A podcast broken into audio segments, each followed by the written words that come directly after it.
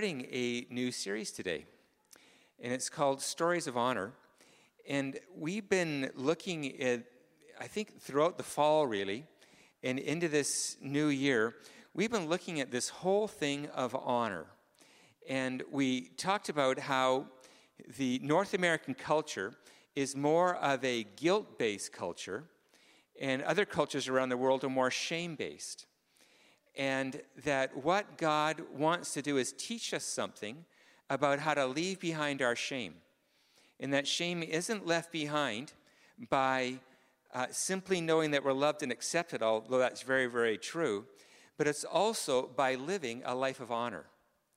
There's some things inside of us that can't be cured simply by being loved we actually need to go and do honorable things, and that becomes a blessing to others and actually becomes a healing to our own soul. And so, uh, this is quite a, I would say it's quite a radical thought in a, in a Western church to be talking about the issue of honor. It's not talked about much. And we really want to explore this together and dive in a little bit deeper and the way that we want to do this is go through and look at men and women in the Bible who have a story of honor. And the person that we're going to be starting with is taken from the book of Esther, and his name is Mordecai. I am going to summarize the book of Esther in five minutes or less. And uh, there are, are four main players in the book of Esther, if you've not read this book before. It's Mordecai, uh, Esther, King Xerxes, and Haman. Okay? Four people. And uh, the book of Esther is a story of a Jew named Mordecai. He was in exile in Persia. So this is late in the uh, in Old Testament history, and he's been exiled along with the rest of the Jews to Persia, first by Nebuchadnezzar and now Xerxes is, is ruling, he raised his cousin Esther, who became the queen. So uh, this, the book is about Esther, but really, if you, if you look at it, it's really about what Mordecai did to help Esther become the incredible woman of God that she was. Now, as the story progresses, Mordecai uncovers a plot of people who want to kill the king. So then he goes off and tells Esther, who tells the king, and the king's life is saved. Really, really great.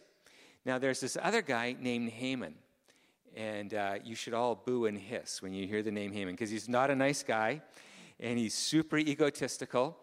And uh, Xerxes kind of exalted him as a nobleman in the king's court and an edict was given that whenever Haman walks through the city gates, that everybody was supposed to bow down and honor him. Well, Mordecai wouldn't do that. And so Haman hated Mordecai. And what he decided to do was not only figure out how to kill Mordecai, but how to kill all the Jews in the Persian Empire. When Mordecai found out about this plot of Haman, he told Esther to speak to the king on behalf of the Jews. And this is his, uh, uh, this is what he told Esther. Do not think, so she's the queen now, and things are going really well for her. Do not think that because you are the, in the king's house, you alone of all the Jews will escape. For if you remain silent at this time, relief and deliverance for the Jews will arise from another place but you and your families, your father's family will perish. And who knows but that you have come to your royal position for such a time as this? And so he encourages her to speak to the king, which is a dangerous thing to do. You could be killed for speaking to the king out of turn. But she has them pray. She uh, speaks to the king, tells about Haman's plot to kill all of the Jews. Uh, Xerxes becomes enraged, has Haman executed, and then in Haman's place of prestige in the kingdom has now been given to Mordecai. And this is what's said about Mordecai. He takes position in the royal court, he saves the Jews from slaughter. And the last verse of the book of Esther is this Mordecai the Jew was second in rank to King Xerxes, preeminent among the Jews, and held in high esteem by his fellow Jews, because he worked for the good of his people and spoke up for the welfare of all the Jews. See, he was honored among his people, he was honored in the world. This was a man of honor.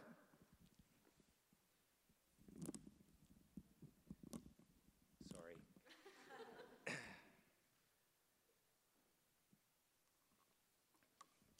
You have no idea how awkward it is to watch a bunch of people watch you drinking water. so, uh, so here's a man who went from just being somebody in exile to now being second in command in the Persian Empire. This is amazing. Talk about a man walking in honor. Absolutely incredible. So, what was Mordecai like?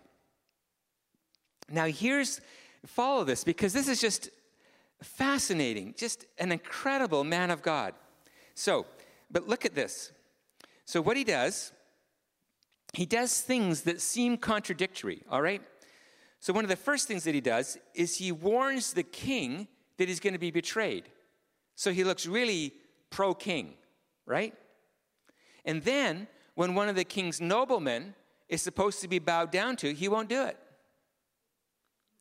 So, how, how does he know when to honor the king and when not to bow down to the king's edict to honor somebody? How does, how does he figure out what to do when? he, uh, at the beginning, before Esther becomes queen, he says to Esther, Don't tell the king or anybody in the royal court, don't tell anybody of your nationality. Don't do that. And then later, he says, You need to tell the king that you're a Jew and what's going to be happening to your people. Incredible discernment. At one time, don't say anything. At another time, you need to speak up for who you are for your nationality. And then he helps Esther become queen, super committed to her being exalted in the royal court, and then tells her to do something that would risk her very position in the position that he wanted her to become queen. So he does these things that he, he seems to have this way of knowing what to do when. It's really remarkable. What was Mordecai's guiding principle that helped him navigate through the complexities of life, knowing what to do in any given moment? In chapter 3, verses 2 to 4, I'm summarizing it, and it says, uh, so this is when he wouldn't bow down to Haman. All the royal officials at the king's gate knelt down and paid honor to Haman, but Mordecai would not kneel down or pay him honor. And so the royal officials asked Mordecai, Why do you disobey the king's command? And he told them that he was a Jew. So he, there's one guiding principle that takes him through all of these incredibly complex decisions through his life. There's one guiding principle that leads him through all of these things. He was a Jew. In our language, he was a Christian. Just that simple. How do you know what to do when? How do you figure all that out? Well, I'm a Christian. That's, that's how I know. What an, what an incredible response. You think it would be more complicated than that. But what it seems is that he has a guiding principle in his life that as a Jew, he is a man who, above Haman, even above the king, above himself, honors God. And the honoring of God was the principle that guided him through all of life. his question would be how would I best represent God's name? How would I rightly bring honor to my King, my Lord? So I'm thinking about this as, as I'm reading through the book of Esther, uh, amazed by the wisdom of Mordecai. And the question that needs to be asked is at any given moment in time, how would you describe your guiding principle? What would be the thing in your life that guides any given decision that you make? How do you decide to do this instead of that? If you, have a, if you wake up in the morning, how would you, and you had a free day, how would you decide what to do? What would be your guiding principle that motivates your behavior? What is that thing that's, that's the, you know, the, the true north or the compass that helps you navigate through life and knowing where to go, when to go, and what to say? Uh, let me give you some scenarios. Let's say that you're misunderstood. And uh, at work, you, I was just talking to somebody the other day and really falsely accused. Not right. How this gentleman is being treated at, at work. Now, if you're misunderstood, falsely accused, misrepresented, what would be the guiding principle that would motivate what comes out of your mouth? What, what would be the the, the values or the belief that would guide what you would say. Uh, I remember, I, I think I, I tell this story in transformation. So if you've been through transformations, you just smile and be amazed. Um, but uh, I remember when I was, uh, I was uh, going to UBC, and I worked, in summers, I worked in a pulp mill. And what that meant is I made a whack of money every summer. It was just an excellent job. And I could work double time, you know, uh, over, oh, it's just really, really great. And so I made a lot of money, and so I could put myself through school, and I also bought a new car. So that's pretty cool. And so I'm one of the few students at UB, in the dormitory that I was staying at that had a car. So I was really popular. And uh, there's this, uh, there was this one guy, he wanted to go on a date, and so he asked if he could borrow my car. Um, they, that just happened a lot. Anyways, I get distracted by that. So, uh, so, he, uh, so he gets, uh, so he goes out on the date, comes back from the date, and he says, Greg, I'm really sorry. But when I was going around a corner, I, I, I think I took the corner a little too fast or something, and I, I bent the two rims on your tire, and I, I punctured the two tires. And he says, but don't worry, you know, I'm happy to, I'm happy to pay for it. I said, good. That's a good, that's a good thing to say. So what I did is I went to the, I went to the um, tire store, and I says, how much is it for, he looked at what the tires were. He says, how much is it for two new tires? And he told me what the price is. But he says, I wouldn't recommend just putting two new tires and two old tires because that'll throw off your handling. So I recommend four tires. I says, Well, I only have that amount of money because that's how much he's going to give me for two tires. So he says, Well, just buy cheaper ones. Okay, okay, great. So I bought four cheap tires. Oh, I regretted that. They were horrible tires. But I bought four cheap tires. And, uh, and so the guy gave me the money. And he comes back to me a day or two later and he says, Greg, uh, You ripped me off. I go, What are you saying? He says, You ripped me off. He says, I went outside and I looked at the make and model of those tires and I found out how much they cost. And uh, I paid double. I go, no, no, no, those are cheaper tires than the tires that were on. And so that was just a way to, you know, have for the car to handle. He goes, no, I'm only paying for two tires. I'm not paying for four. I am so upset. Okay, so first of all, he's not replacing the rims, but we won't go there. That's okay. I'm, I'm okay with it. It was 30 years ago. I'm, I'm, I'm, I'm almost, I'm almost over it. and, uh, and I said, What? He goes, Yeah, I want my money back. Okay. What is going to be my guiding principle in this moment? What am I going to do? I am misunderstood. I'm being ripped off. And what's going to be my guiding principle?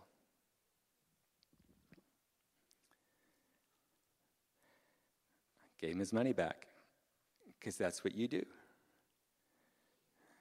Uh, it's not right to defend myself. It's right to value the relationship over money. And so I had to decide in that moment which do I care more about, money or this relationship? And because I'm a Christian, I chose the relationship. I can give you lots of stories when I didn't do as well. but what's your guiding principle when you feel misunderstood? What's your guiding principle if you're annoyed with somebody and you just don't like them very much? What, what motivates you to do what you do? So you decide, I'm just going to ignore them. I don't like them. They really bug me.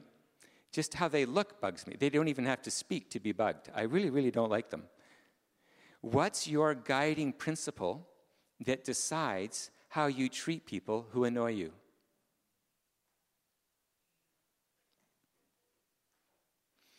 What's your guiding principle when you have two good options. You could do this or you could do that. I remember now, this was in uh, 2003. We're living in uh, Debbie's parents' uh, a home that they owned, and uh, it was amazing. We had really, really low rent, excellent landlords, and uh, and uh, my father-in-law and I had spent years renovating. We renovated the whole house. I built all new kitchen cabinets, and it was uh, it was a really really nice place.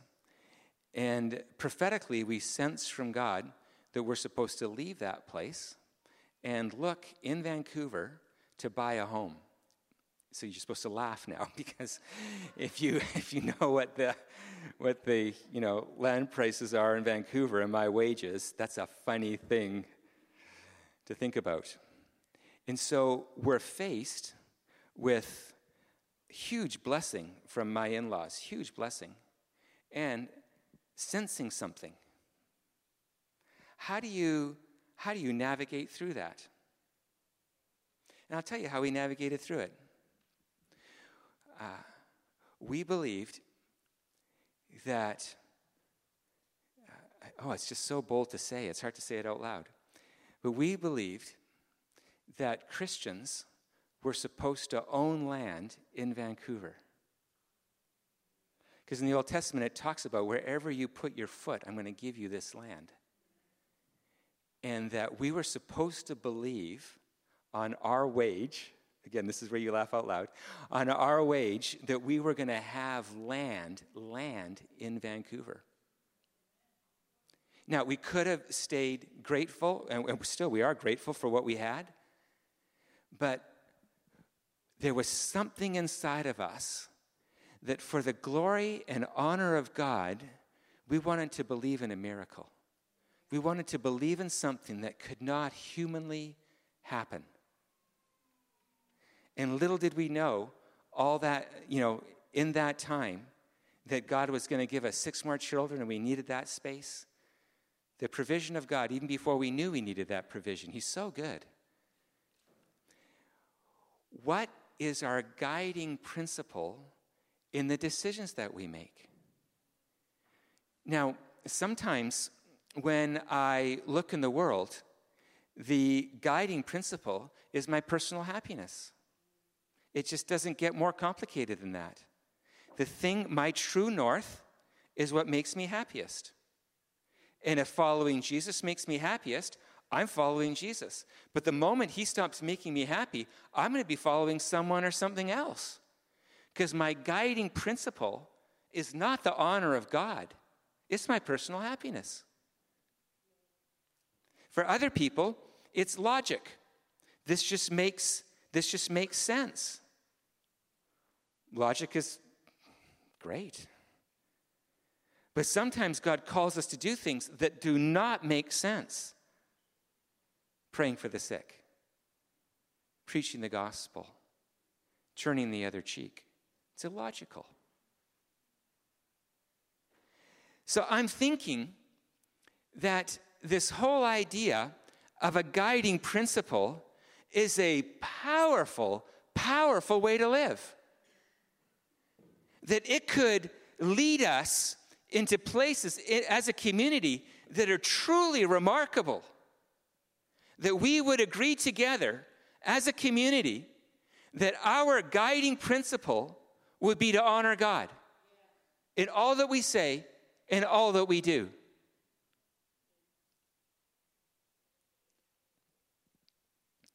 When our guiding principle is to honor God, I think we become peaceful. And I think we become peaceful because we know whose hands we are in. I'm here to honor you. This is, this is now your life, it's not mine. And I'm able to rest in the knowledge that this is a life lived for you and not for me. What if the reason why we don't feel peace at times is because in those moments, the honor of God is not the guiding principle. And so when something else is motivating us, perhaps it's only logical that a lack of peace in the presence of anxiety would be in our lives. And so instead of praying, you know, I don't know, Sajit can come up and, and Andrew and Leonie and we can have, and Janice, they can come up here and they'll pray for you, Jason. Pray for the peace of the Lord. What if you don't need prayer for the peace of the Lord? You just need a better guiding principle. In that if you honored God with your decisions, you might not need as much prayer. And I barely mean what I said. But you understand the point.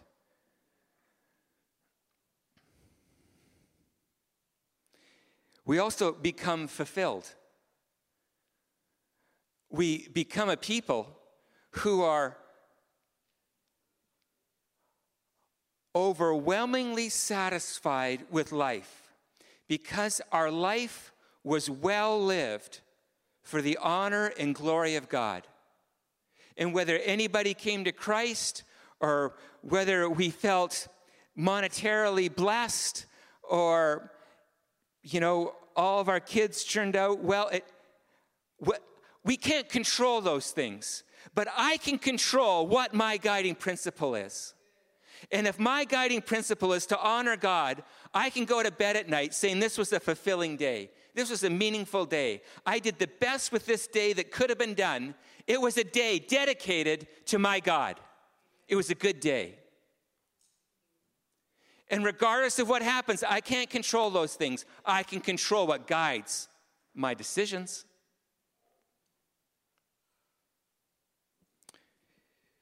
And as this would be our guiding principle, we would be fearless. You look at the life of Mordecai, fearless, fearless, not just fulfilled, not just walking in peace, a fearless man who at the city gates is able to, to stand when everyone else is bowing out of fear. He stands. Why does he stand? I'm a Jew. I'm a Christian. And I bow down to no man. I only bow down to my God. You can't take this from me.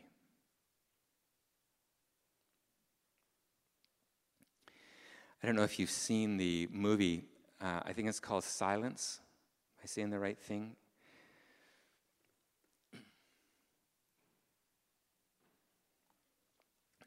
It was about the uh, last two or three, depending on how you tell the story, uh, Catholic priests who were missionaries in Japan. Um, I don't know, 60 or 70 years ago, something like that. I don't remember. No, it must have been more than that. Long, uh, yeah, sorry. I'm really bad with dates. It was a long time ago.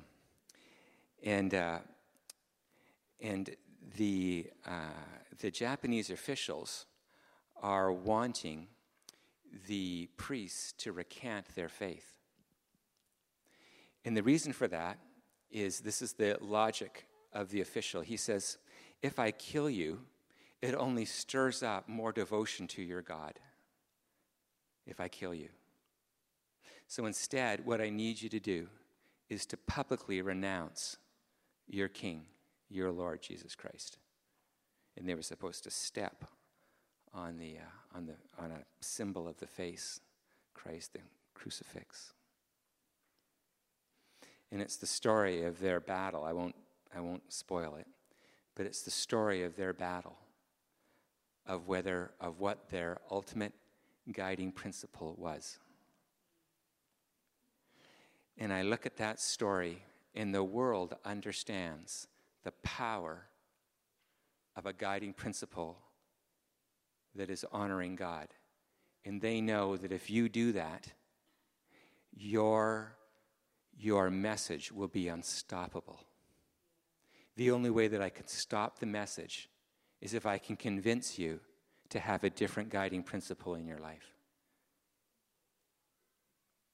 What if the, the uh, uh, what if a significant barrier to the advancement of the gospel in this city, and I'll say across the nations, is not our poor techniques, is that we've lost our way. In that the church is no longer guided by the honor of God. And what if what was put back into the church was the honor of God? And that whether we spoke or not, there would be a force in this city that could not be stopped. Because there's a people who've decided, above all else, is to glorify the name of their Lord and Savior. That would be unstoppable. And maybe this is what we should be focusing on. And the techniques and methods can come along after that. So, what if our struggle is this? And this is what we've been speaking, and it needs to be spoken again, because prophetically, I just believe it's so powerful, my friends. And I'm personally convicted.